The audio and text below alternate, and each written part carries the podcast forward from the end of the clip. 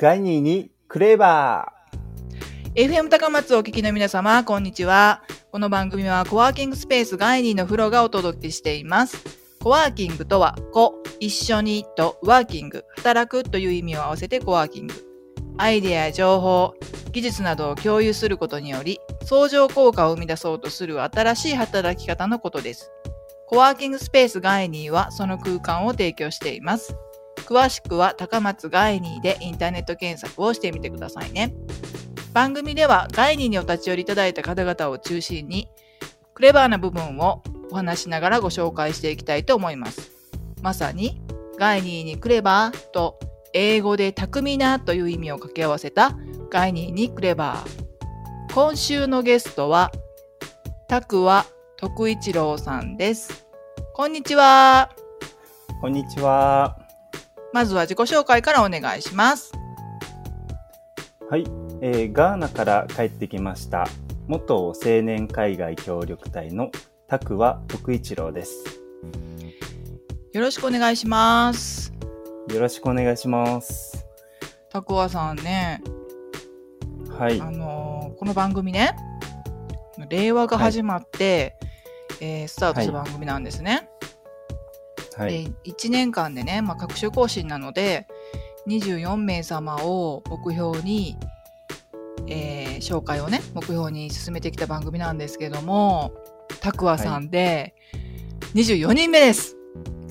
ありがとうございます。ありがとうございます。で このあの大、うん、この大変な時期にね、もう本当ね、あのもうね、たくわさんにね、あの、まあ、去年の5月ぐらいからいろいろオファー入れてたと思うんですけど、そうですね。ね、やっと、あのー、ね、1年の締めくくりをガーナから帰ってきたたくわさんにね、お願いできるっていうふうにね、思っててね、もう、そしたらこの状況ですよ。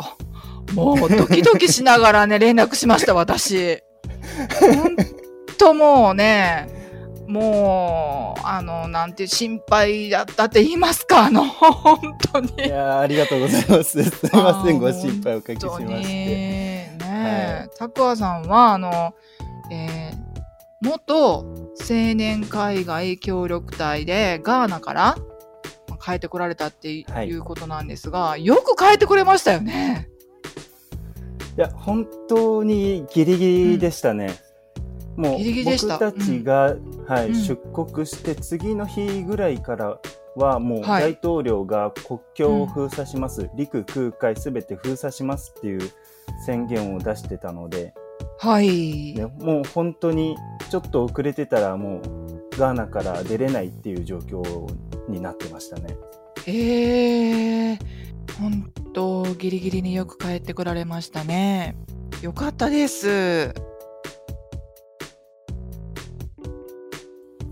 あの、タクワさんはあのガーナで主にどのようなお仕事をされていたのか教えてもらってもいいですか？はい、えー、青年海外協力隊っていうのは、うん、はい、任期が2年間ありまして、うんうんうん、で私はそのガーナで2年間活動をさせてもらってたんですけども、はい、の私の役目というか立場としては IT エンジニアとして私は派遣されてました。うん、はい。で、なので、その、えー、職場が、うん、えー、ガーナのガーナヘルスサービスっていう日本でいうところの保健省にあたるところですね。うん、政府の機関になるんですけども、そこの本部の方で IT エンジニアとして働いていました。うん、なるほどね。はい。で、えー、その中でも、うん、その、まあ、一番の大きな成果としては、うんうん、そこのガーナ保健省の中でも人事部に所属してたんですけども、はい、そこで人事管理システムを新しく作りたいっていう話が出てきまして、はい。で、ちょうど、その、まあ、私がいるっていうことだったので、はい。じゃあ一緒に作ろうっていう話になりまして、はい。で、もう本当に一から、はい。ガーナ人の同僚一人と一緒に、その人事管理システムを作り、なんとか作って、うん、こう日本に帰ってきたっていう感じですね。なるほど、そうだったんですね。えー、じゃあその人事管理システムはガーナでもあの稼働してるんですか？はいそうです。はい稼働してますね。なるほどね。実際にもうすで、に半年前ぐらいから稼働し始めていて、うん、はい。でこの人事管理システムっていうのがそのガーナの、うん、ガーナ全国にある保健所管轄の施設病院だったりとか研究施設だったりとかっていう、施設とそこで働いている職員さんのデータを全て一括で管理できるっていうシステムになってまして。はい。なんで、うんうん、本当に全国、全国の、その職員さんが使われるというか。うん、ガーナの、えー、結構広域な範囲で使われるっていうこと、はいそうですね。うん、すごいですね。うん。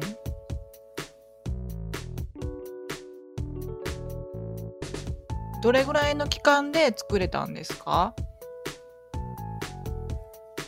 えっと、開発には2段階か3段階ぐらいありまして、はい、最初の1段階目最初にシステムをリリースして、はい、みんなが使えるような状態になる1段階目までが半年ぐらいかかりましたね。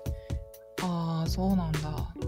でそこからその新たに機能を追加したりだったりとか、このシステムエラーだったりバグっていうのを直したりっていうのをちょこちょこやりながら、はいうん、こうさらにいいものに作り上げていった感じですね。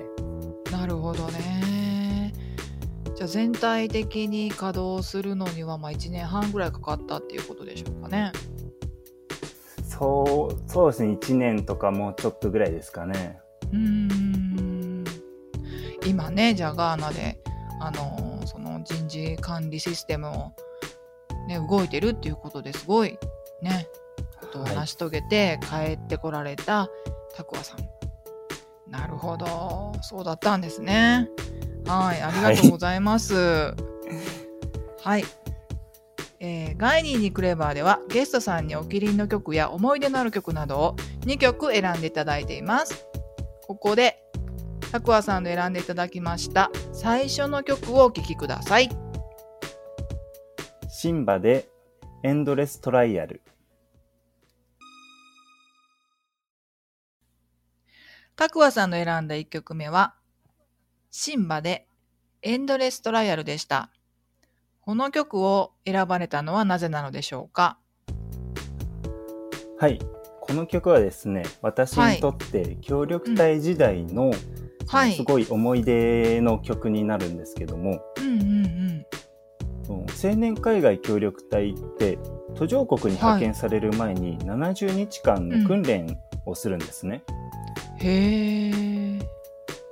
はい、で同じタイミングでその派遣される隊員、うん、まあ私の場合は80名ぐらいいたんですけども80名ぐらいが同じその JICA の施設に入って、はい、で一緒に90日間の語学訓練をするんですけども、うん、へその中でも本当に80人っていう隊員がいるので、うん、やっぱり毎日何かしらイベントがあるんですね。はい。もう皆さんすごいやる気があって、ポテンシャルもあるので、うん、もういろんなイベントがあって、はい。で、まあその中の一つで、その、うん、隊員の中で自主的に自作したラジオ番組っていうのがあったんです。うん、へえ、なるほど。はい。その訓練所が福島県にあるんですけども、はい、そこの福島県の地元のラジオ局の人と協力して、ラジオ、ラジオ番組を作って、実際に流すっていうところ、ことをしてたんですけども、はい。そのラジオ番組の中で使われていたテーマ曲っていうのがこの曲になりますね。うん、なるほどね。すごく前向きで、ね、なんでその協力、うんうんうん、はい。協力隊の訓練中もこの曲っていうのが何回もその流れてきて、うん、やっぱり私の中でそのその訓練所の中のテーマ曲というか、こう苦しく頑張ってた時に何回も聴いた曲っていうのでやっぱり思い出深い曲になってますね。すごくね内容も前向きなね歌でしたね。はい。なるほど。70日間事前に訓練があるということなんですが、はい、結構厳しい訓練なんですか？そうですね。人それぞれだとは思うんですけども私にとっては結構大変な思いをしましたね。そうなんでかっていうとやっぱり語学の訓練なので、はい、もう毎日が英語付けの生活になるんですよ。で私は本当に英語が得意じゃなくてというか苦手でしたし、もう学生時代は英語が大嫌いだったので、本当に一から頑張ったような感じで結構辛い思いもしたんですけどもやっぱり、そのその中でもやっぱり濃密な時間を過ごせましたし、すごい勉強に集中できるような環境だったので、この自分がちゃんと英語分かるようになってきて成長できてるなっていうのも実感できましたし、すごいいい期間ではありました。とても、はい、充実した期間でしたね。へそうなんですね。英語っていうのは、えー、ライティング書く方ですか？それともスピーキング喋る方ですか？どちらを重要視されるんですかね？これはどっちもあるのはあるんですけどもやっぱりスピーキング話す方話す聞く方がやっぱり重要視されてきますね。こう途上国に派遣されてそのお店に行った時とかマーケットに行った時にこう物を買えるようになったりとかっていう基本なところからこの仕事で使うような英語とかその会話っていうのをもう徹底的に練習しましたね。ほど、そうだったんですね。はい。はい、ありがとうございます。はい。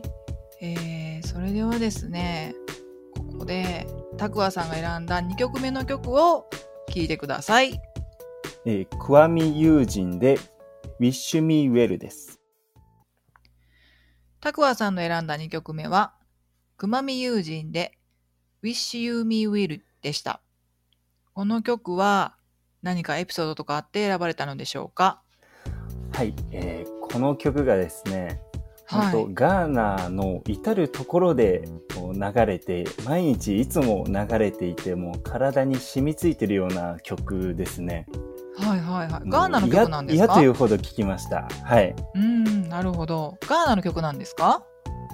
はい、えー、ガーナのシンガーソングライターが歌ってるガーナ出身の人が歌ってる歌ですね。うん、すごく有名です。へえ。このなんか題名は「Wish, Wish Me Will」ってなって、まあ、英語じゃないかなっていうふうに思うんですけど、はい、英語なのかな？これがですね、英語の単語も入ってるんですけども、うん、ガーナの現地語の注意語っていう言葉も含まれて一緒に混ざって歌われてますね。へえ、ガーナは現地の言葉が注意語なんですね。そう。実はですね、ガーナは60種類ぐらい、その現地語っていうのがあって国の中に。えー、えー、方言とかじゃなくて？ではないんですよ。えー、本当にあの北と南だったら本当に全く違うような発音も全然違うしもうガーナ人同士も理解し合えないような感じなので、本当に別の言葉になりますね。えー、そうなんだ。そうなんです。60種類も。はい。えー、その中でもやっぱり中語っていうのは、うんうん、あの、中語っていうのはやっぱり一番メメジャーというか話す人が多いこと、うん、現地語の一つですね。はい、ありがとうございます。はい。えー、それでは次のコーナーに行きたいと思います。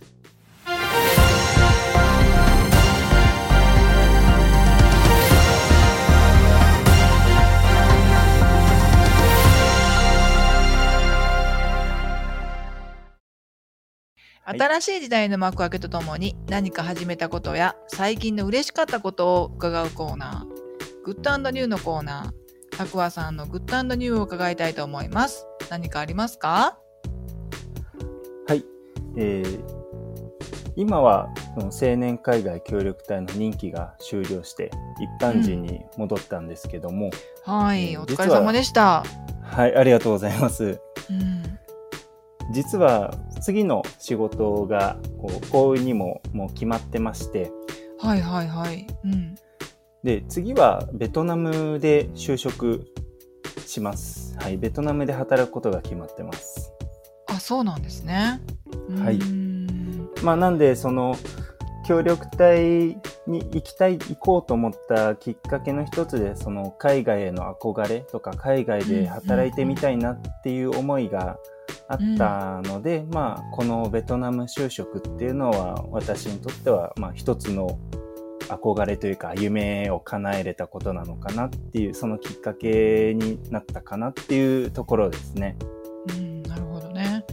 あのベトナムの会社に就職されたんですか？えっとですね本社が日本にある日系の会社で、うん、その、うん、そこからその海外進出してベトナムにこの支社支社があるっていう感じですね。でそこのベトナムの方で働くっていう形になります。なるほど。ガーナの次はベトナムなんですね。はい。すごいな。もう ねまあ今ねちょっと世界的にねあの動きにくい状況にあるので、まあ、そうですねいろいろとね大変かと思うんですけども、はい。ね、どうですか？あの外を見てきて。ってなんか感じたことってあります？そうですね、うん。これは本当に私のすごい個人的な印象になるんですけども、うん、はい。な、なんて言うんだ本当に食べ物とか、なんか文化、うん、宗教、いろいろ違うものも多いんですけども、うんうんうん。そうですね。その自分が変わらないかなっていう。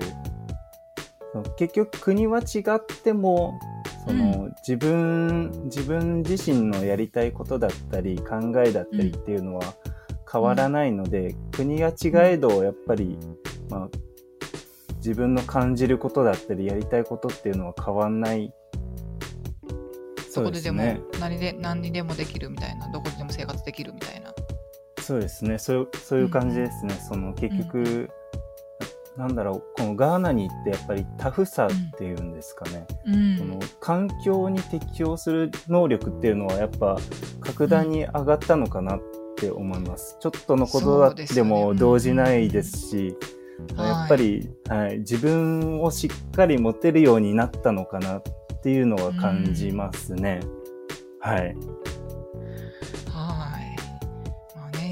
たベトベトナムにねったらまたねさらにね進化してね帰ってくるんだろうなって思いながら、まあ、もう帰ってこないかもと思いながら。帰ってはきたいですね。うんまあね。うん時々はね帰ってきてもらえると。そしてまたこのラジオに出てもらえるとありがたいです。いやこちらこそ。はいありがとうございます。今週のゲストは、元青年海外協力隊の拓和徳一郎さんでした。どうもありがとうございました。ありがとうございました。ガイニーにクレバーではあなたからの感想、そしてゲストさんに関する質問をお待ちしております。ガイニーのホームページからクレバーへメッセージを送るをクリックしてメッセージフォームからお送りください。ファックスの場合は087-802-1513 087-802-1513へ送ってください。採用された方にはガイニーオリジナルのステッカーを差し上げています。たくさん送ってください。お待ちしております。そしてこのラジオは毎週放送ですが各週での更新になります。えー、来月5月は5回土曜日がありますので1週目は風呂の特別番組を予定しております。ここでお知らせです。ガイニーにクレバーはポッドキャストでバックナンバーの無料配信をしています。バックナンバーをお聞きになりたい方は、ガイニーのホームページのポッドキャストでラジオを聞くを確認してみてください。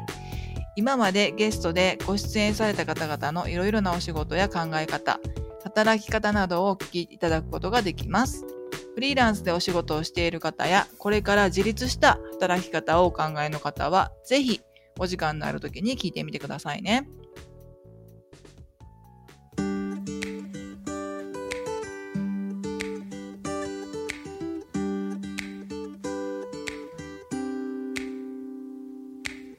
番組はあなたに新しい視点から発見と気づきを提供し新たな未来を創造する株式会社ライトプレイスがお送りいたしました。